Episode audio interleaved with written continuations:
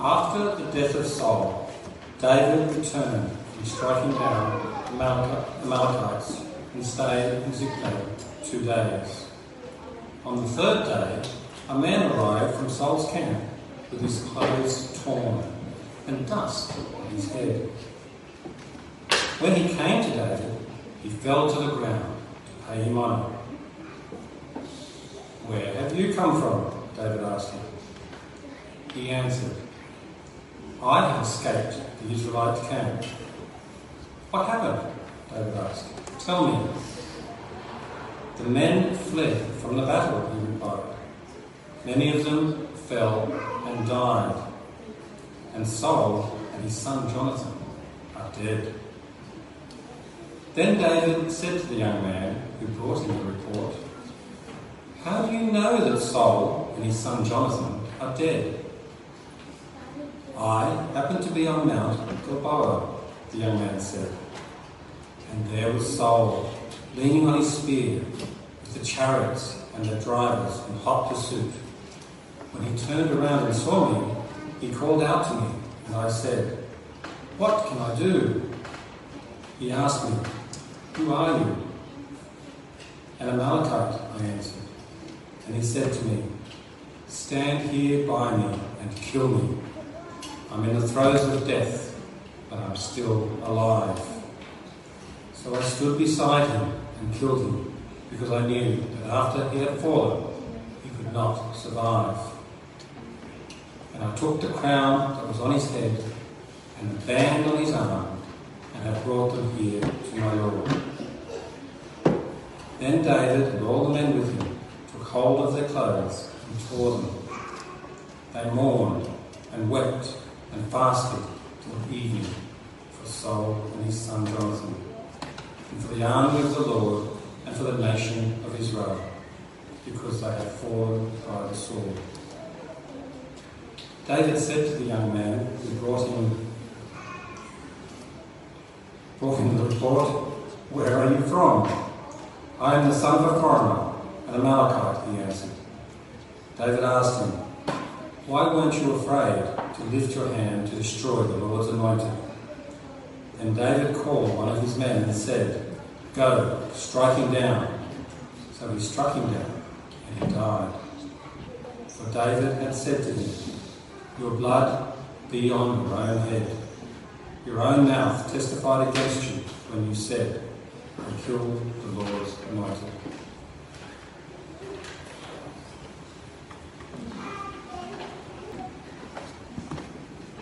Once upon a time, there was a prince who would be king one day. You might recognize the story. While he was still young, his father was killed by his uncle.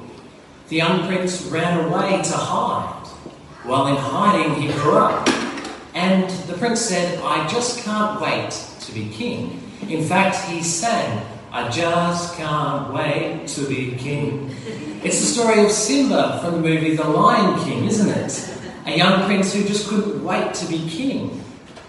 The books of 1 and 2 Samuel are all about David, a young man who would be king one day, like Simba. But even though he was anointed as God's king, it took many years for him to be crowned king. The book of 1 Samuel ended with the death of King Saul, and the book of 2 Samuel begins with what happened straight after his death. After all the years of being on the run, what do you expect of David? Surely David just can't wait to be king. Surely he wants to have a party and celebrate like we heard before. Surely David would be singing along with Simba, I just can't wait to be king. But David as God's king is different. We will see in these first five chapters of 2 Samuel that he can wait to be king, unlike Simba. In fact, David waits for the kingdom to be given to him. And as the people around him try and take matters into their own hands with lies, revenge, and retaliation, David, as God's king, treats his enemies differently. God's king honours his enemies and punishes those who take matters into their own hands. David, as God's king, points us to Jesus as God's king, who doesn't just honour his enemies but loves them, saves them, dies for them. And King Jesus commands his followers to love their enemies too. Let's pray as we consider God's word together. Heavenly Father, thank you for giving us your word. As we read it today, please help us to understand it. Help us to see how King David's story points us to the story of King Jesus. May we hear and obey your word today. We pray in Jesus' name. Amen. Please have your Bible open as we work through the story. There's an outline in your bulletins. As we're covering five chapters, we'll be skimming over certain sections and zeroing in on important parts. You'll find it helpful if you follow along. We're going to see three episodes in which David goes from man on the run to king over the whole nation. We'll see wicked deeds. If it was a movie, it would probably be rated R for graphic violence. But David sets himself apart from the violence. As God's king, he honours his enemies and punishes those who try to take matters into their own hands. The three episodes are a battlefield report in chapter 1, civil war in chapters 2 and 3, and an assassination in chapter 4. In all three episodes, a battlefield report, a civil war, assassination, we see God's king honouring his enemies and punishing those who take matters into their own hands. In chapter 1, we hear of a battlefield report. James read it for us before. In verse 2, a young man has come to tell David that King Saul is dead and that he, the messenger, has killed him. Let's consider two important questions about this battlefield report. Firstly, is the young man telling the truth? And secondly, why is he telling David?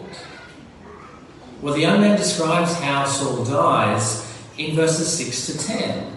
He uses lots of details to explain where Saul was, what was happening, and who was with him. The young man says that Saul was at Mount Gilboa. He was leaning on his spear by himself, and his enemies were approaching him. The young man also recounts a conversation with Saul, in which Saul asked the young man to kill him, and the young man follows his request. The amount of detail that the young man uses makes us believe his battlefield report. But it's actually a lie. He made it all up, or made most of it up. See, back in the last chapter of 1 Samuel, chapter 31, the narrator tells us what actually happened to Saul when he died. Saul was on Mount Gilboa, he was critically wounded, and his enemies were close by, but that's where the similarities end.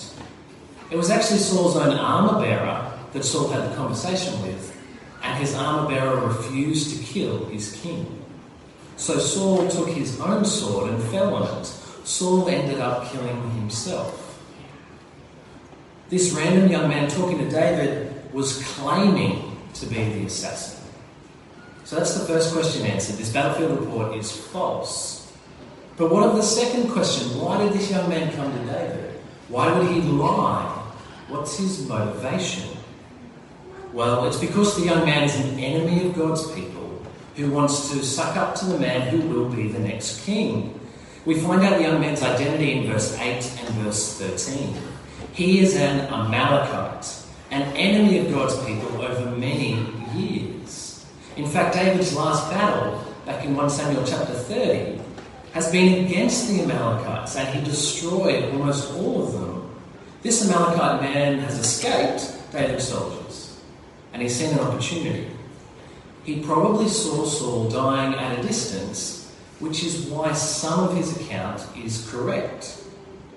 After Saul's death, he probably stole Saul's kingly symbols, the crown and the armband, in verse 10, and thought that he could change his status from an enemy to a friend by bringing the king's stuff to the new king.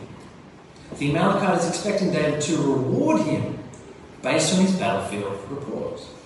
Surely, after so many years waiting to be king, David would be overjoyed to now receive the crown. But David is a different sort of king. As God's king, David reacts differently to how the Amalekite expects. The narrator tells us that David reacts in two different ways a lament and execution. See the lament in verse 11. Then David and all the men with him took hold of their clothes and tore them. They mourned and wept and fasted till evening for Saul and his son Jonathan, and for the army of the Lord and for the nation of Israel, because they had fallen by the sword. And the second half of the chapter is this beautiful poem of David's lament for Saul and Jonathan.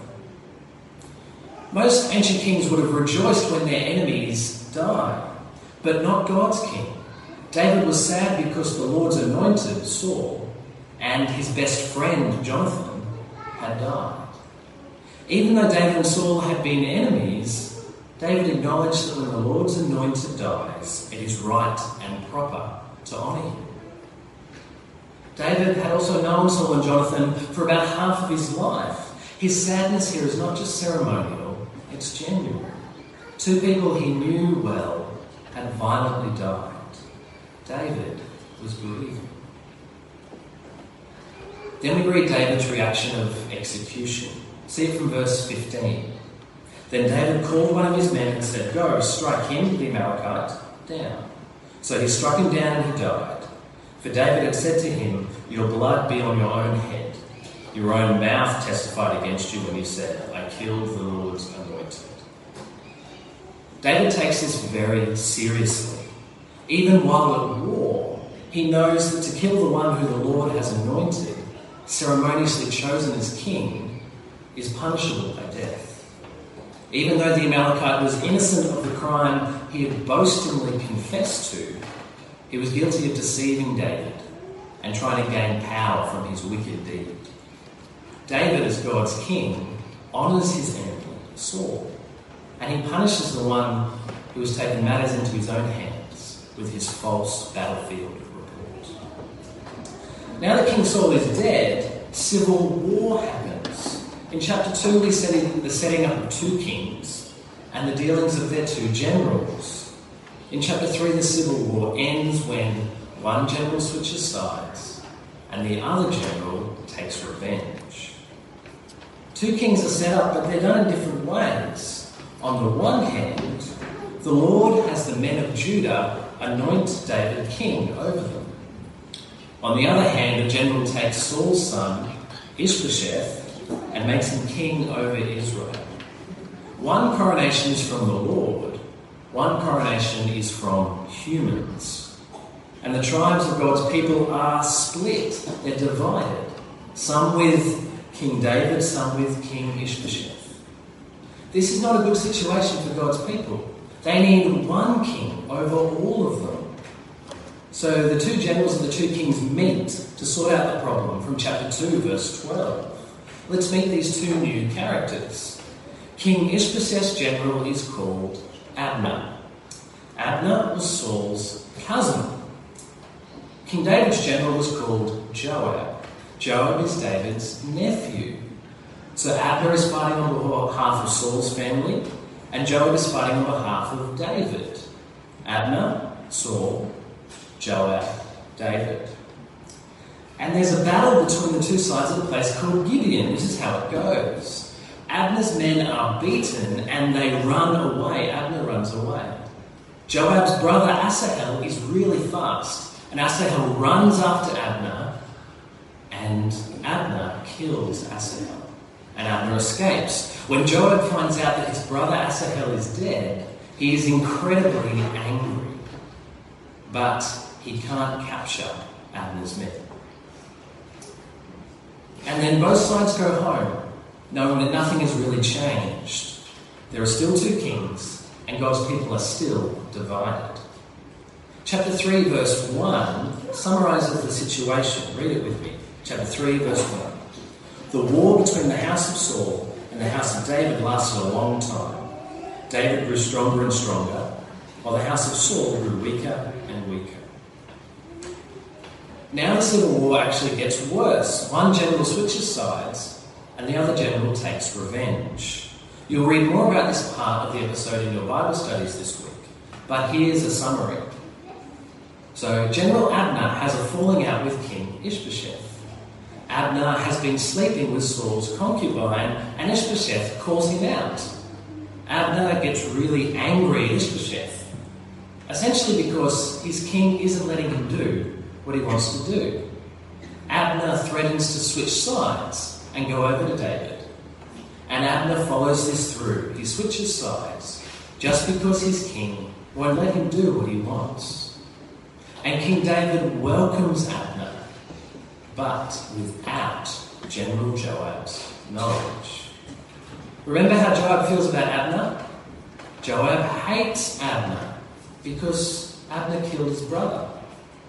So Joab makes a deceitful plan and executes it in secret. Joab murders Abner to avenge his brother. When David hears about Abner's murder, he reacts in much the same way as he did with the lying Amalekite. He honours his enemy and curses the one who took matters into his own hands. David weeps for Abner and gives him a state funeral, even though he had been an enemy. And David curses Joab for taking revenge. Let's read how this episode concludes in chapter 3, verse 38. Then the king said to his men, Do you not realize that a commander and a great man has fallen in Israel this day? And today, though I am the anointed king, I am weak. And these sons of Zeruiah, that's Joab and his other brother, are too strong for me. May the Lord repay the evildoer according to his evil deeds.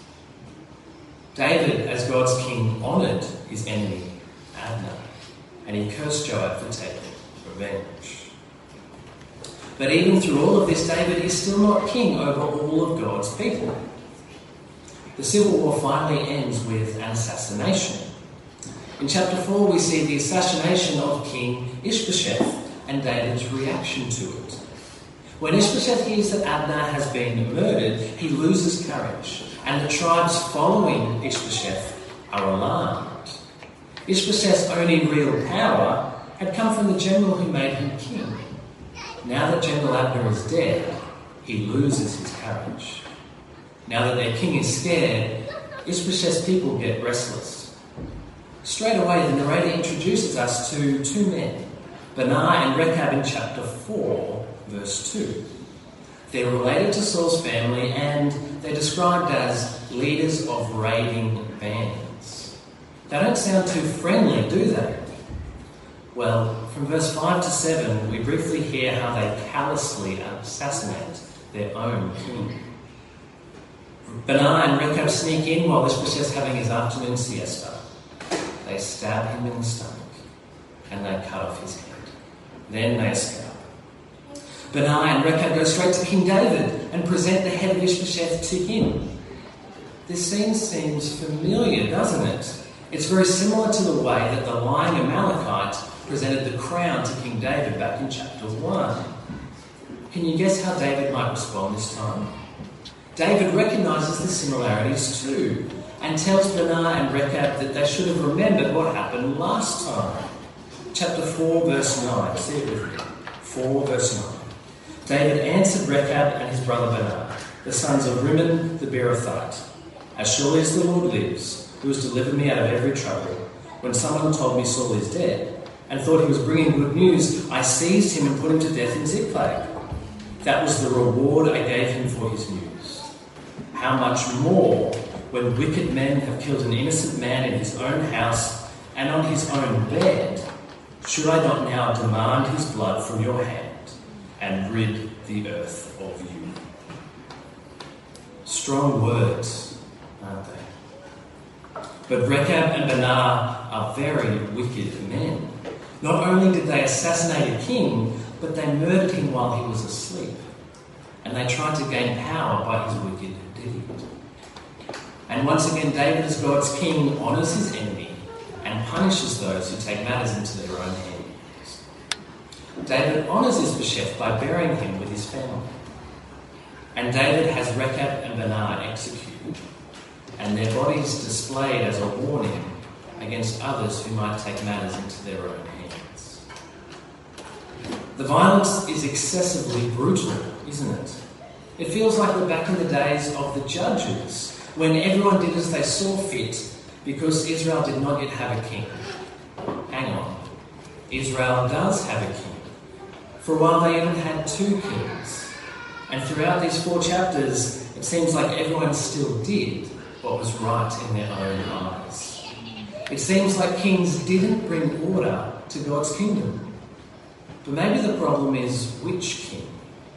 Surely David, as God's king, will fix everything.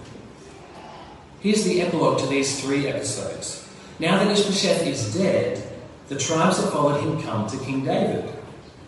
The beginning of chapter 5 describes how they anoint David as king over them. Now David is king over all Israel, not just some of the tribes. Through the false battlefield report, the civil war, and the assassination, David is finally king. After all that waiting, David takes up residence in the city of David, which is called Jerusalem. And David is given a beautiful palace. Finally, God's people have God's king ruling over them in a palace in a city. Things are great. Surely King David will bring order to the kingdom. But it's not perfect. David is not the perfect king. The very next thing that David does after conquering Jerusalem and getting a palace is building up his harem. See in chapter 5, verse 13. After he left Hebron, David took more concubines and wives in Jerusalem. Now, as king, David can legally do this, but having more than one wife is one of the things God forbade his kings to do back in the laws in the book of Deuteronomy.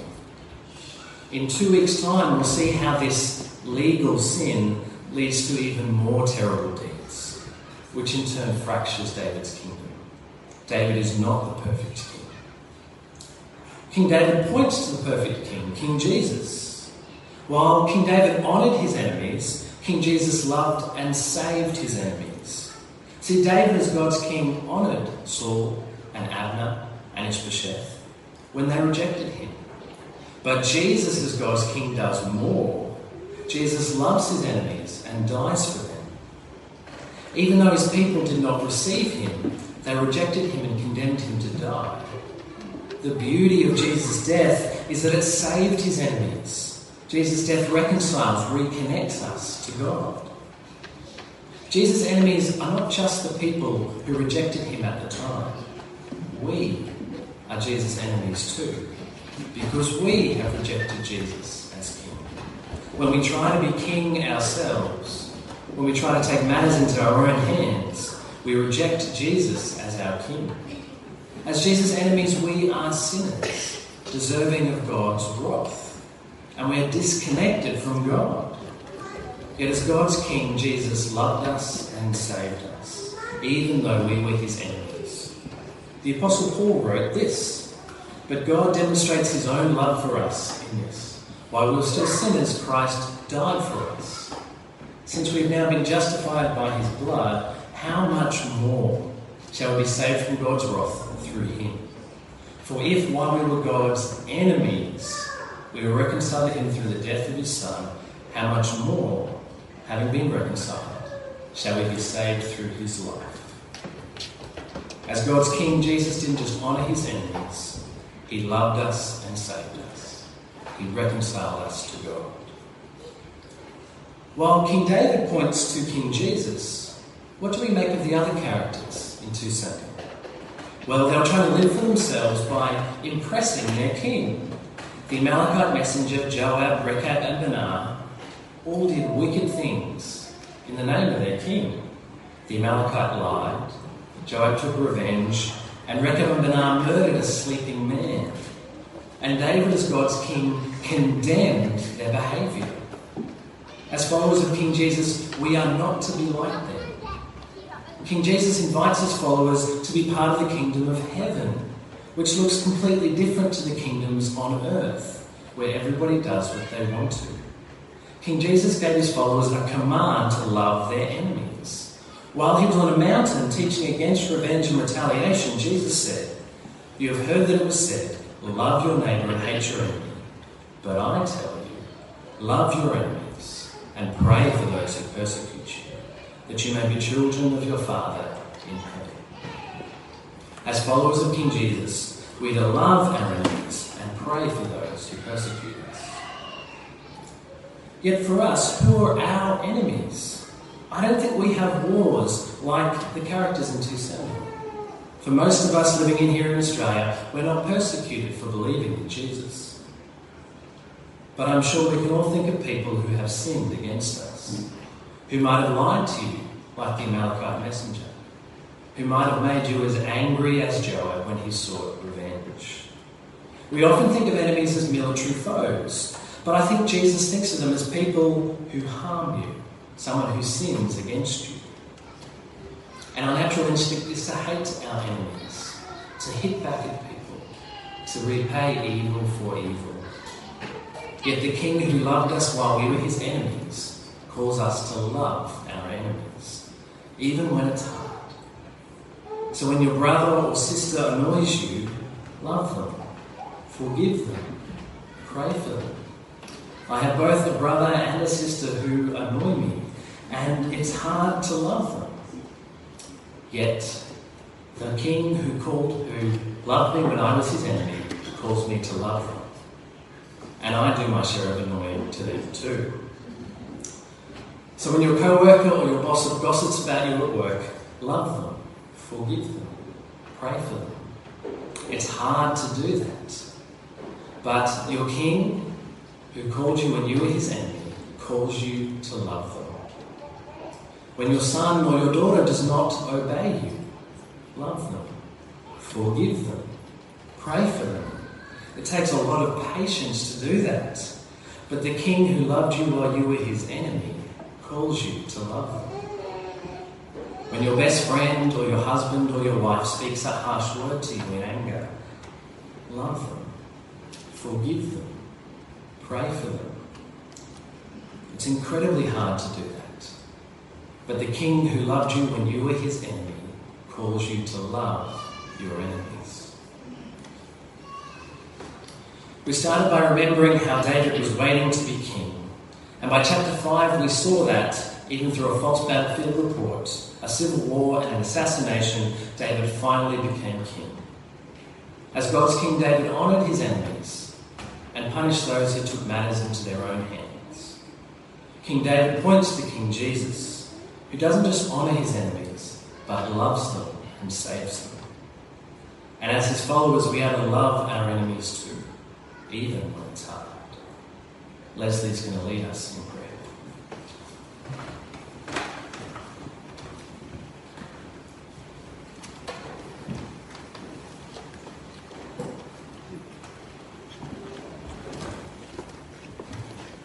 Our Father, we are without excuse when we hold on to our unforgiveness. Forgive us when we justify not forgiving. You have commanded that we forgive one another over and over, and you have given us your Spirit to help us do this. May we be obedient. Amen.